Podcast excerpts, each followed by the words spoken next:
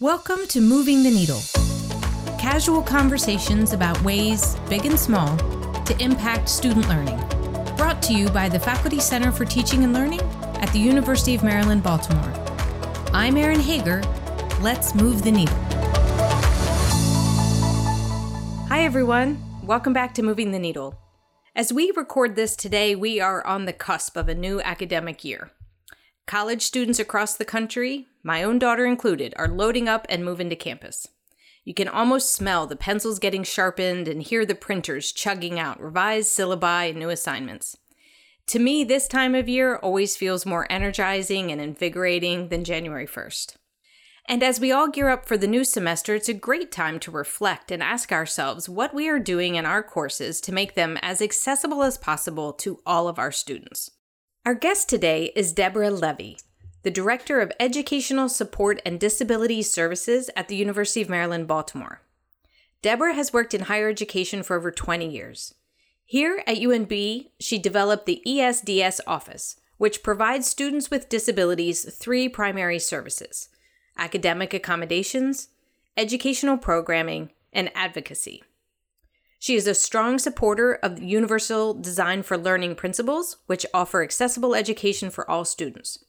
Her background includes a master's in social work, a master's in adult learning and leadership, and a coaching certification from Columbia University. Ms. Levy is also a past president of the Association of Higher Education and Disability for the state of Maryland. Deborah, welcome. Oh, thank you so much for having me. Well, let's just dive right in and start by clarifying a few of these terms. Can you tell us what you mean when you say disability and accommodation? What do these terms mean for students and faculty, and how does this process of requesting accommodations typically work? Sure. So, when we talk about disability, it's really coming from the ADA, the Americans with Disabilities Act from 1990, as well as 2008. Um, they define it as a condition that substantially limits one or more life activity. So, this may include sensory and motor conditions, but also it includes uh, an individual's concentration, information processing, and attention. So, uh, in fact, in the CDC says there's 26% of students in the US with a disability. Now, in higher education, 12% of all students in post baccalaureate programs are living with a disability. So that means uh, 12 out of 100 students on campus are living with a disability and it does impact their education. So, the goal of academic accommodations is to provide equity to those with disabilities. Accommodations ideally reduces or removes barriers for students with disabilities so that they have the same educational opportunities as others. Uh, accommodations may be in the form of for example, notes or specific formatting, extra time on assignments or exams, uh, the ability to leave the classroom even to take care of themselves, medicine or or taking a break. Um, just to give a little bit more information, in order for students to receive these accommodations, they work with our office, and we do have a formal process where students have to self disclose their needs using an online form, providing us only with the medical and psychological documentation that would substantiate their condition. And most importantly, ESDS meets with every single student individually so that we can collectively best determine a reasonable accommodation for each student. So then the process would be that the faculty member is notified that there is this this particular student uh, has these particular accommodations. Is that is that the next step in that process? That is correct. Once it is completed, the student receives a formal accommodation letter for that semester, and it's up to them to send it to the instructor to help with the coordinations of those accommodations. So, thinking about this from the faculty's member's point of view, so let's say I'm a faculty member and I, have just received this letter from the student acknowledging that these accommodations are necessary. What kind of questions do faculty members typically have um, at this point? And and how would you respond? Uh, so I think they are a little uh, nervous to make sure that they are uh, doing what they're supposed to do, um, the majority of the accommodations may not be related to the instructor. Um, that could include note taking or location of minimal distraction for exams. The majority of the students utilize our testing center. Um, you hear things, uh, you see things on the letter, including assistive technologies such as a screen reader, that is provided to the student by our office. The elements regarding the student could be more in the classroom, uh, uh, particular seating preferences, um, the ability to record. There may be students who are in need of transcribers. And so there might be other individuals in the rooms, whether they're transcribers or uh, ASL interpreters, that's American Sign Language interpreters. Um, so those are things that the instructors may be aware of more specifically, uh, accommodations around extensions on assignments really involve the faculty member as well. Uh, we invite faculty members and students to work with this office as well as their liaisons for their school to determine that if they need that. Um, but it is somewhat arbitrary for this office to say, student, you get three more days in a class that I'm not in, right? So we really need this, the instructor's buy in to determine what is a reasonable extension for specific assignments so that it continues with the flow and the trajectory of the course. Mm-hmm. So it really sounds like a three way conversation sometimes between your office, the student, and the faculty member. Absolutely. So, this office at UMB, we work with over 400 students currently uh, with disabilities. Um, a lot of things we do in house, but when it comes to the classroom, you're always welcome to reach out to us and have us a part of that conversation. Um, and students are equally uh, offered the, the same uh, resources. Yeah. And I'll just mention too for our listeners uh, who may not be from UMB that that these kinds of support services exist at every institution of higher ed. Um, it's a very important part of the culture and and uh, work of a university. Absolutely. We are not unique. There is an office such as this at every institution. So, one of the interesting things, Deborah, about your world and my world, right? Your world of disability support and my world of instructional design is that we hear a term uh, thrown around quite a bit called universal design for learning. Could we could you talk a bit about that, what it means and and how it might change the way we think about accommodations? Good question. You can think of universal design as a way to provide multiple modes of access to learning content for the student. It is an idea that you, as the instructor, provide on the front end of a course so that you can offer all the information and all the modalities ahead of time in a variety of ways so that the student can take control of their own learning and self determine how to navigate the course best for them. I like to use the analogy of a car um, and that the student is in the driver's seat needing to get to a destination. Okay. Well, universal design means that you equip as the instructor, you equip the car with all that they might need in order to get there. So, one student may prefer utilizing a map, you have a map there. Others prefer Google navigation. Others prefer Waze navigation. Uh, others might utilize it on a cell phone. Some students may need to take breaks. Um, that's an example of an accommodation. Some students really need to see the highlighted route, while others like to hear the verbal cues, uh, and some like both. So, again, we are building a course so that multiple modes can be uh, ignited when needed by students. Yeah, and the destination is the same for all students. Um, and and what I love about this is that it really uh, it really changes our perspective not just to students who need formal accommodations and who've gone through that formal process but really recognizing that every learner has a different um, different preferred ways of receiving information processing information the the frequency repetition all those kinds of things can vary student to student. And what it sounds like you're describing is a is a proactive way to meet all of those needs regardless of of a formal ada uh, accommodation situation Absolutely. You can make the assumption that we're trying to remove the work. Well, ideally, we're not going to remove the work, but we're proactively trying to build it on the front end so that the, the instructor and this office can reduce the need of accommodations. is actually uh, built for everybody. Another thing to think about is that there's only like I mentioned before, 12% of students with a diagnostic a statement of a disability.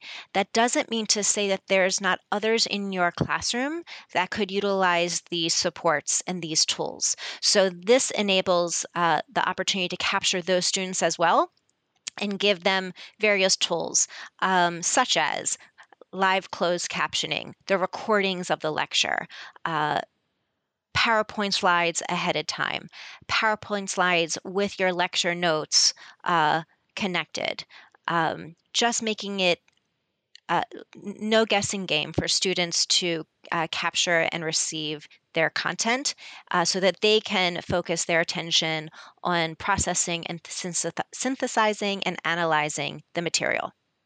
Yeah. We talk a lot about that when we're designing online courses that we we don't want students to spend any mental energy hunting for things um, figuring out the system of a course, figuring out where to click. We want all of that to feel intuitive and almost disappear so that the content is really what is front and center and occupying the bulk of the student's energy um, and workload. And it, it sounds like that's exactly what you're describing as well. Yes um your your description of the car and the universal design it makes me think of um probably as a result of the ADA when um, sidewalks started becoming um, more accessible for people in wheelchairs with the you know the dipped uh, part of the concrete. Well, suddenly people using baby strollers were benefiting from that as well. Um, and people who temporarily had crutches or you know something so something that might have been designed for a particular need really does benefit a much wider group of people and, and give some choices and options for everybody. Correct. So we are taking uh, our world from the 1970s, 80s, and 90s, and we have a new world, which is the World Wide Web, and we are trying to make those access points more available to all as well, uh, in forms of closed captions, recordings. Um, uh, making sure that your design is accessible to all uh, aspects like that. So, what are what are some practical, uh, concrete tips faculty can be thinking about as they're designing either in person or web supported or or online courses? Um, what can they adopt that would make learning more accessible for all students? So, tools may include the utilization and the opportunity to record. So, enabling your students to have access to your lecture recordings, uh, having automated clo- closed captions, providing those PowerPoints and lecture notes ahead of time. Of course, having the links available to the readings on Blackboard. And I would say just be mindful of those readings, making sure that they're electronically based, not necessarily scans of Xerox copies because that impacts students' abilities to use assistive technologies. Here at UMB, we utilize Blackboard as our learning management system. We also had recently purchased a tool called Blackboard Ally, uh, which enables a host of accessibility features for students. So if you are a UMB faculty member, I certainly encourage you to implement the utilization of Blackboard Ally within your classes. Yeah, it's very easy, and and your um, instructional support team in your school uh, can can help you set that up. That's great. Well, uh, just switching gears a little bit, I wonder if we could talk about etiquette. I wonder if some faculty might have questions about the etiquette of interacting with students who have disabilities. Maybe they're they're worried about doing or saying something insensitive. Are there some best practices around this that you could share with us? Absolutely. Uh, First and foremost, um, especially for the faculty members here at UMB, um, the majority of your students are graduate students. They want to be here. They made the investment in all the ways to be here. So it is important to consider them as your equal partners in the process of getting them uh, through the course and the content. Um, So they're adult learners, they're here on their own uh, accord. Um, so I think it starts with that collaborative relationship uh, and asking the student, thank you so much for this accommodation letter. More specifically, how can I assist you? What can I do within my course so that you can uh, learn best? That question alone will really uh, allow a student to feel comfortable with you feel as though you are an ally in support of their needs. Um, and I think that would be a great first step. Other etiquette things that we can consider include always being mindful of their privacy. So please don't talk about uh, a student's needs and their accommodations in front of other students. Remember to BCC, blind copy, email students who do have uh, disabilities if it is related to an exam or a location to take their exam because they don't necessarily know each other. So it's important to blind copy emails. Um, and last but not least, stay in the role of educator uh, even if you have a background in medicine or or counseling or psychology. So you unfortunately are not the you are not the student's provider. Um, so you have to kind of stay in your lane as educator. Um, so please don't ask them specifics about their condition, but more questions around the coordination uh, and the implementation of the accommodations and the course content. Yeah. It sounds like really keeping the focus on that on the learner and the learning as opposed to the condition itself. Absolutely. And I know that faculty members have the best um, thoughts in mind when they reach out and want to connect with students. But I think it's really important, particularly with the relationship of an educator and a student, that they don't blend that uh, based on their own background in their field. So, when we were talking about these um, steps faculty can take to make learning more accessible for all the students, not in response necessarily to a particular accommodation, but things for everybody. How would you respond to a faculty who worries that, you know, for example, providing the lecture notes ahead of time or providing multiple modes of access to information? Um, how would you respond if they say that that perhaps that's spoon feeding uh, a particular a particular class of students or you know is suddenly dumbing down the the experience of learning in in their course Sure. So, wow, that verbiage is certainly not something I hear often, thankfully, because I do think that is hurtful and troubling.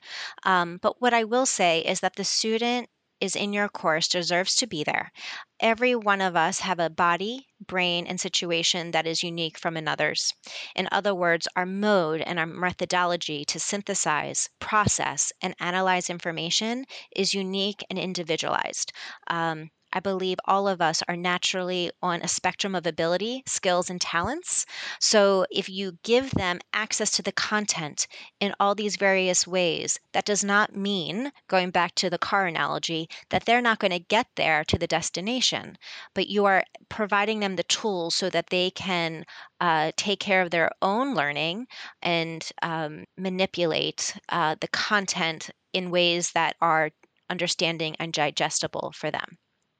Yeah, I think that's so important because, again, when we talked about, uh, you know, this idea of trying to make the technology disappear, of really trying to make the the effort to absorb the material equal for everybody, but the process of learning it, the process of of as you said, analyzing, synthesizing, applying that information in new situations, that's really where we want the focus to be. So, I guess you know from our point of view as instructional designers in online courses we we want that effort uh, to be put forth in the actual acquisition of the knowledge as opposed to the finding it the getting it the figuring out the technology side of things. And and once you remove those barriers or provide different kinds of access points then all of those goalposts become about the content itself not the figuring out how to get there Right. We don't want students to feel lost uh, at any point. If there is an hour lecture and you have student A and student B, student A might complete the lecture with you and able to go right into the assignment or go right into the reading. But student B might not fully have completed their processing of the lecture and they may need to go back to the recording or they need to go back to specific areas of the content and take a deeper dive. These are examples of um, the uniqueness of our classroom, right? So, as the instructor, you can be helpful by providing everything on the front end so that they can utilize their time and energy to figure out how to learn best. And I will say that if you, in fact, do this, you'll probably find less students coming to you feeling really anxious and overwhelmed and stressed because you have already given them everything they need and they have uh, seven days a week and a whole semester to really um, take on the modalities and the process step by step, uh, utilizing a time frame that's best for them. What else would you like us to know, Deborah, about the work you do, the students you serve, and the potential of universal design? So, um, just a little history lesson, at least in our office. Uh, before the pandemic, we were serving uh, around 200 students at the university. Post pandemic, I don't know if we're in post pandemic, but now in 2022, we are serving upwards of 400 plus students. Um, I think these numbers are going to increase as we continue. Um, just in the experience of the pandemic period, mental health conditions have uh, skyrocketed um, as issues. And I just don't think that's going to go away today or tomorrow. So, to answer your question, I think if we start to focus on uh, proactively impacting students' needs with their learning utilizing universal design. That enables this office and the instructor to then focus on things that you can't otherwise provide. So, the sign language interpreting or extra time on exams or talking to a student during office hours. Um, it really is a proactive approach to all of our work. Wow, those numbers are really startling. Um, you know, you hear that quite a bit, but to, but to put it in the context of the just the concrete number of students you've served, that's almost a that's a fifty percent um, increase just just since the pandemic. We are so grateful for the work that you do for our students here on this campus and for all of your colleagues across the country who, who are doing this work on behalf of, of all students, really, um, and just making sure that our higher education system uh, is the best it can be for all students. So thank you so much for taking the time to talk with us today. And um, just so glad that we could have this conversation. Thank you so much for having me, Erin. Thank you for joining us today on Moving the Needle. Visit us at umaryland.edu slash FCTL to hear additional episodes, leave us feedback, or suggest future topics. We'd love to hear from you.